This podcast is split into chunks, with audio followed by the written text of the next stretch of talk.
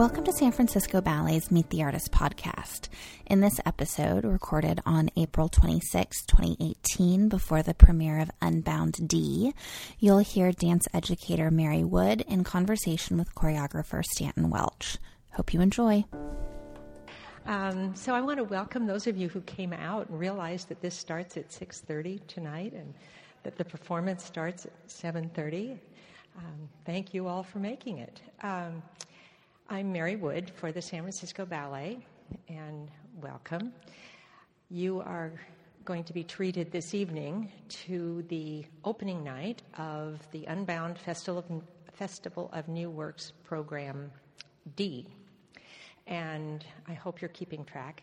And you're also going to be treated now to a conversation with uh, one of the choreographers whose work actually premiered on program C uh, earlier in the week, Stanton Welch. Hello.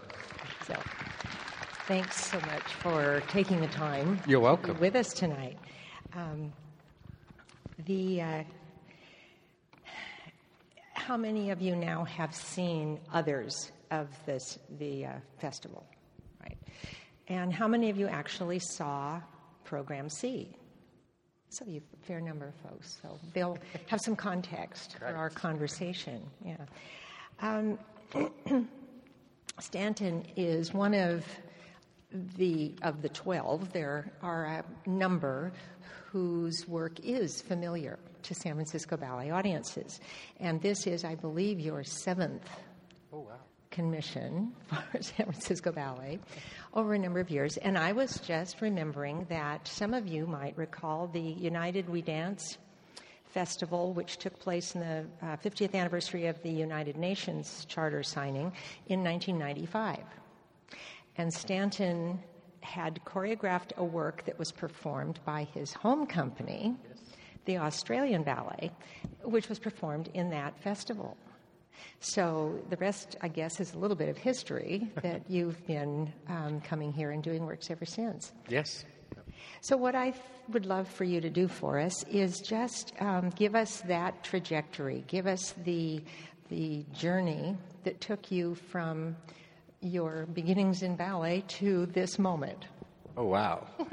um, well, the United We Dance Festival was a very uh, special time, I think, for, for me, and I think for many companies, because it was a representation of each country, and they, we got to bring, come from uh, with our companies and with work that sort of represented our country. And I came with a piece uh, with music by John Antill, and the music was called Corroboree, and it was a 10 minute piece. And uh, it was a really big deal. and it was an amazing festival because backstage we were all together all the time. Um, and it's not often you get to sit with your uh, comrades from other countries uh, and to see their work and to see them in class. We had shared classes. It was a really like an Olympian, Olympic thing. And uh, it, it really uh, began my career in America. And from there, Helgi asked me to do a ballet for San Francisco Ballet, and that ballet was Maninyas. Right. And, uh, and then I, I started working in America. So your uh, career more or less launched in Australia, um, but um, rumor has it that you spent a little time right here on Franklin. I did. I came to San Francisco Ballet School. So uh, I came here for a year and a half, and uh, from there I went back and joined the Australian Ballet where I danced for 11 years. And during that time, I began to choreograph. And uh, during that time, while I was dancing, I came here and made Maninyas and made several ballets. Um, so I was still a dancer with the Australian Ballet at that time. And then from there, you moved to I moved to New York to be a freelance choreographer for a couple of years, and then I got the directorship in Houston, and I've been artistic director there of Houston Ballet for 15 years. And I was also recollecting that when we were all involved in the World Ballet Day last October, um, San Francisco Ballet tossed half an hour to the Houston Ballet. And the big topic of conversation was the very recent devastation of the hurricane. Sure. Can you just give us an update on how you all are doing? Because they were knocked out of their rehearsal facilities, Everything. and theaters, and, And we're still out of our home. Um, it was a historic flood for Houston, and I'm a pretty skeptical person, so I didn't believe all the newscasting. And I got in my car and I drove downtown. And about halfway downtown, you couldn't drive any further. And then we waded to the ballet building, which was already about knee height. And that was the, the ballet building, and the theatre is lower than that. So we had in our ballet building, the ground floor was damaged, which is about three studios and uh, a black box theatre. Um, but we were back on our feet within a week and a half in that building, uh, not to use those places, but the school and the company are up on the higher floors, so we, we could function. But the Wortham Theatre where we perform is still closed and will be closed till September of this year. So we've spent the entire year taking all of our ballets to different theatres around Houston, um, including the brand new Nutcracker, picking it up and taking it on the road uh, to a few venues. It's really been a very uh, interesting time. I've lost a lot of weight, which I was very appreciative for. But uh, yeah, and we're not through that yet. Um, we have two more programs this season. Uh, one, we've moved into a convention hall and we've put the seats in a circle, so it'll be a ballet in the round. And I've made four ballets for that uh, that will be circular in some way that uh, can appeal to that kind of seating. And then we finish back in Jones Hall, which was the original venue for Houston Ballet, with Swan Lake. And then we wait. And next year, for the first time, like San Francisco Ballet, all of our reps will be together because we're not going to perform until after Christmas. And then we do reps one, two, three, four, five, six consecutively. Um, and that's just to deal with the storm. We felt it was better to wait until the theatre reopened and to give a little bit of a buffer in case there were some constructual issues. well, we wish you the very best. Thank you. Oh man, um, I'm remembering when we were out of the Opera House, which was having seismic. Maninyas, it was up- that year. Was that? Yeah, you were at the Yerba Buena you- Center, and I, I made the ballet in your year that you were out we of were the out. Opera yeah. House. So we're yeah. Well, we So I, rem- I sort of remember it. all sympathy. Um, well, let's now narrow our focus to the Unbound Festival of New Works. And I wonder if you could just take us back to that day that you got the call two or three years ago, whenever it was, uh, inviting your participation and, you know, just respond. How did that, how did it flow? Well, I always get a little nervous when I see a phone call from Helgi. It always makes my heart race because I, I admire him so much and I've known him for so long. Um, and so it was, it was wonderful. And I think, again, like the United We Dance Festival, to be here with 12 other choreographers. Um, often, as a choreographer, you, you live this kind of nomadic life. You don't see each other. I do a ballet, then I leave, and the next person comes and does a ballet, and they leave. And you know of each other, but you don't know each other. So this has really created that opportunity to come watch each other work in the studio, to to see how everybody responds to the same dances. Uh, it's really been fascinating. I think I've learnt more from that process, you know, from a, and then of course it's wonderful to sit here. I've, I've gotten to see all the programs and to see 12 people's work in a week. That is extraordinary. Uh, it's really a festival and it's really a unique thing. I mean, uh, you'd want to travel here just to see that. You don't get to see that kind of workload in such a short period. Not to mention the amazing dancers. The work that ended up on the stage Tuesday is, we, we've called it Bespoke. Um, what was the germ? What was. What, what, we've heard from many of the other choreographers what the assignment was, so to speak, but I'd love to hear it in your words how you heard it from Helgi and then how you began the work that has ended up here. Sure, I thought it was a unique experience to come and, and uh, to have a collection of dances. Uh, and from that collection, I really wanted to make a work that reflected them directly. Um, I didn't want to come in with any preconceived ideas or, or an agenda of my own. It was wonderful music, and then to take this group of wonderful dancers and see if I could make something exactly on them. And that's where the title Bespoke came from. And uh, to be tailor made, to be crafted precisely on their musicality, on how they interact with each other, Um, so that became what my puzzle was. I didn't want to adorn it very much. I wanted it to be very pure and just about their movement, their technique, their, their dancing to this music. And, and yeah. And that music, if I'm doing the math right, 11, 10 and a half of the other pieces are to some sort of contemporary music. I'm not sure. I, think, I, I haven't actually counted. And yours, I'm old fashioned. and one little bit of one of the ones you'll see tonight, um, you reached back a bit. So why, why Bach? Well, uh, it, it was in a conversation about music, and uh, you know, the the initial instinct was uh, I wanted to to maybe do something that was flashy and and young because I'm feeling old now. I'm nearly fifty. I'm probably one of the oldest people in the festival. Um, so, and then it, it, it became a conversation about including the orchestra and then including a type of dancing. And I felt like as soon as I connected to that to make a classical ballet on these specific dances, then I needed something that was that type of music. And I, I find the Bach really uh, emotional and very pure. Um, and I also thought it would be different. I thought it would be something that would not would be different.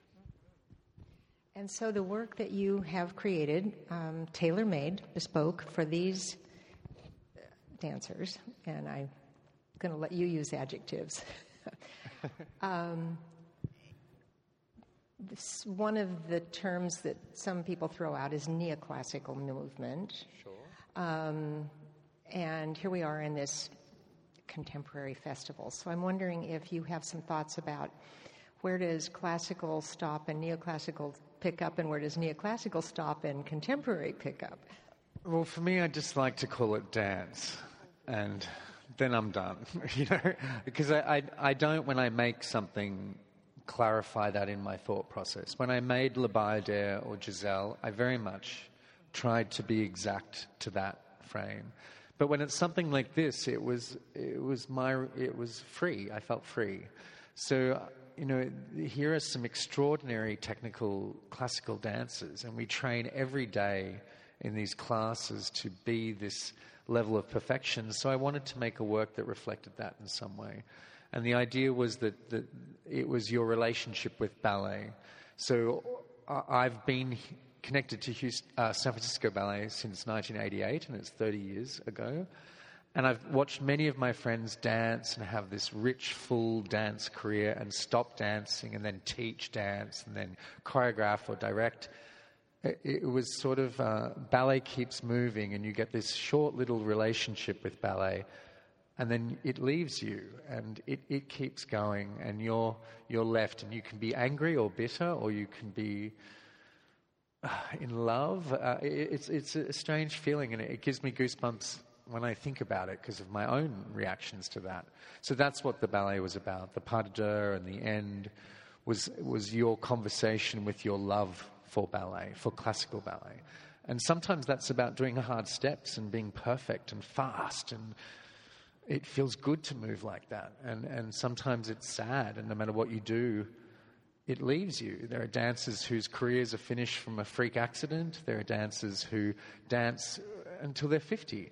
It, it's, it's random. It, it, it it's, uh, and that's what I wanted to capture. Mm-hmm. Um, backing up a little to the actual assignment, um, most of you know by now that the company was divided into three teams, if you will. Um, how early on, you mentioned that you didn't come into the into the studio with too much of a preconceived idea, but did you know, how, how early on did you know which of these dancers? I got a list, but I didn't know many of the list. I knew Frances, and I had mm-hmm. I'd worked with her before, so I, I mm-hmm. felt really great about that. And I'd seen Mathilde dance Sugar Plum, and I'd loved that. And I knew Jennifer Stahl from the school uh, from years back. Uh, so I knew and other than that, I didn't know many people. So it was really walking in and, and going, okay, let's start moving. And this is my, this is what I feel. And uh, yeah. Hmm. It's just, that's one of the things that has fascinated me, watching how the choreographers just kind of, as you say, took a list and said, "Well, let's see what we can do with it." Yeah, you had to. You had to. That was part of the challenge, and I think that that is exciting. It's also exciting to see each choreographer take the same group of dancers and work with them and see who who is prominent in every ballet. Who is what duet did you not think of doing that I did? And I, I find that really fascinating. Yeah. Um, one of the before we open it up to our audience for questions. Um, and for those of you who wandered in late, I'm speaking with Stanton Welch, who choreographed Bespoke, which premiered on Tuesday. We'll get to see it again, I think, tomorrow, Yep. which is Friday. And then I've lost track. I, I have I was going to make notes. it's, you know, it comes back two more times after that, so it gets four performances. Um, the question that has been in a lot of the publicity about this festival has been where is ballet going? What is the future of ballet?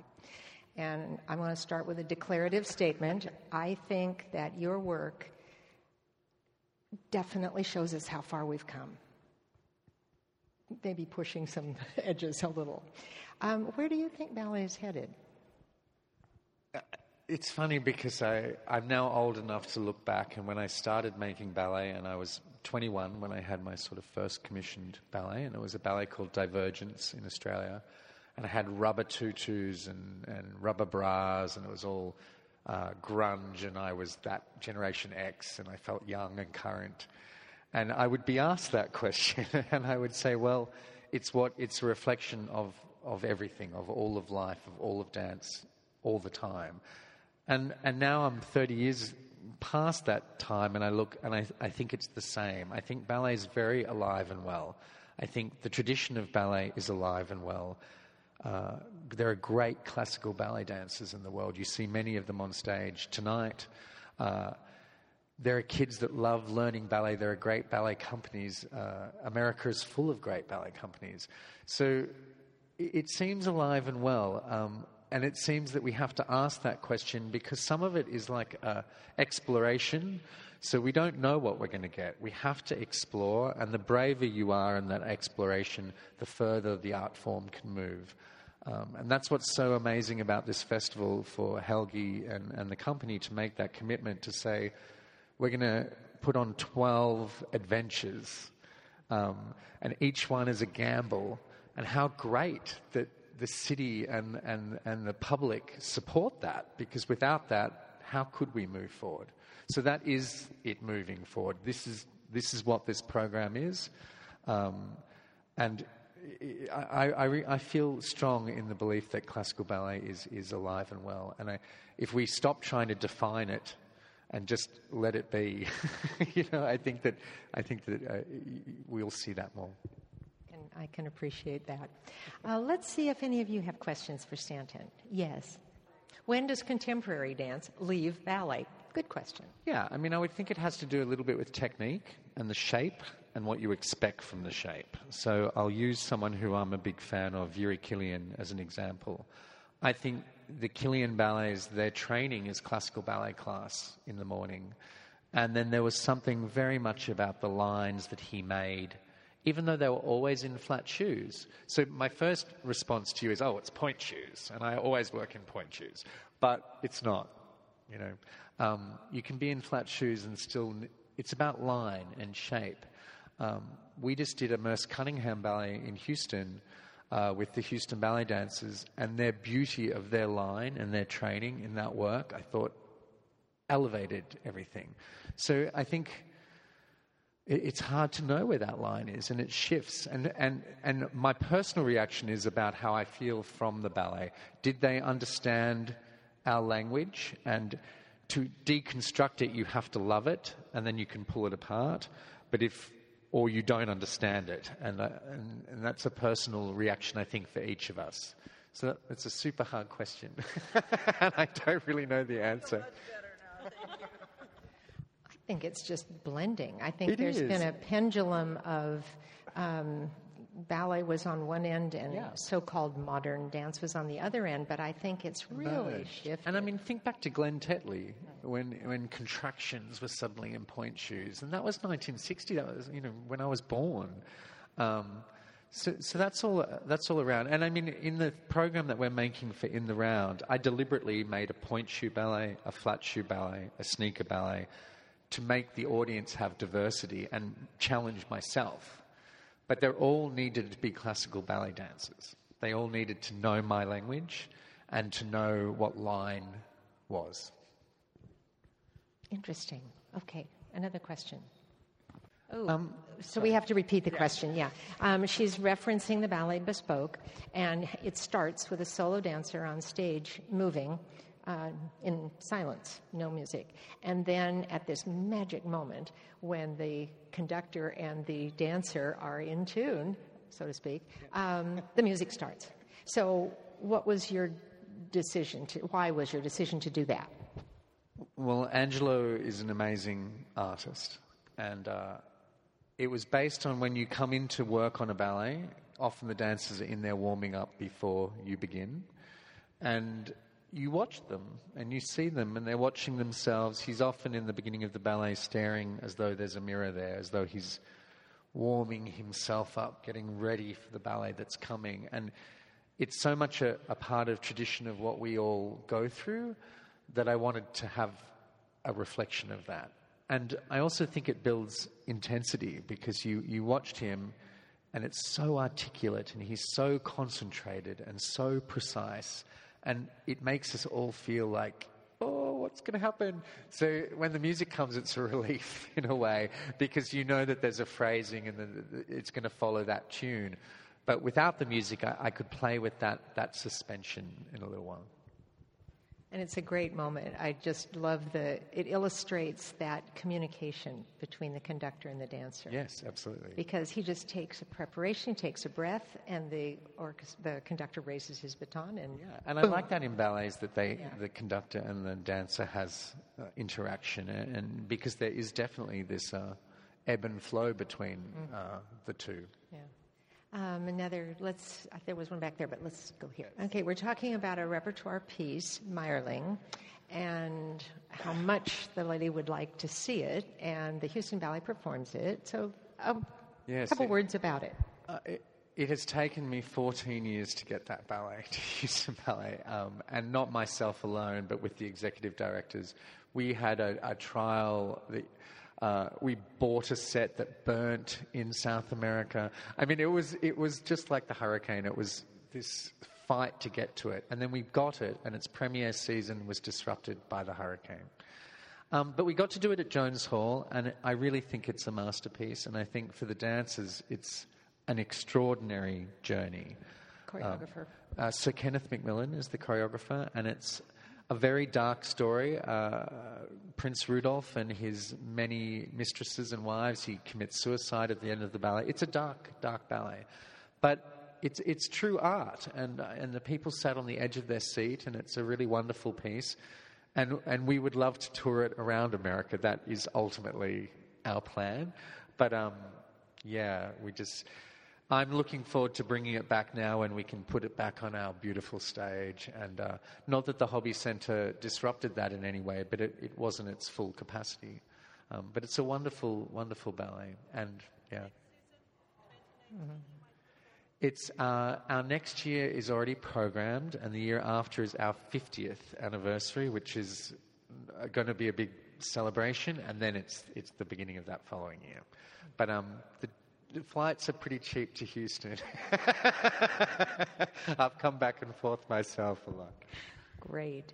Um, okay, we have time for one more question, and it was yours. Can you really speak up, please? Yeah, so I think the question was about what is going to happen to classical ballet, old classical ballets, if you just saw the Russian version and the mime scene was edited. I'm trying to repeat. Is that correct? Yeah. Um, I'm not. I, I, can't speak of that that production.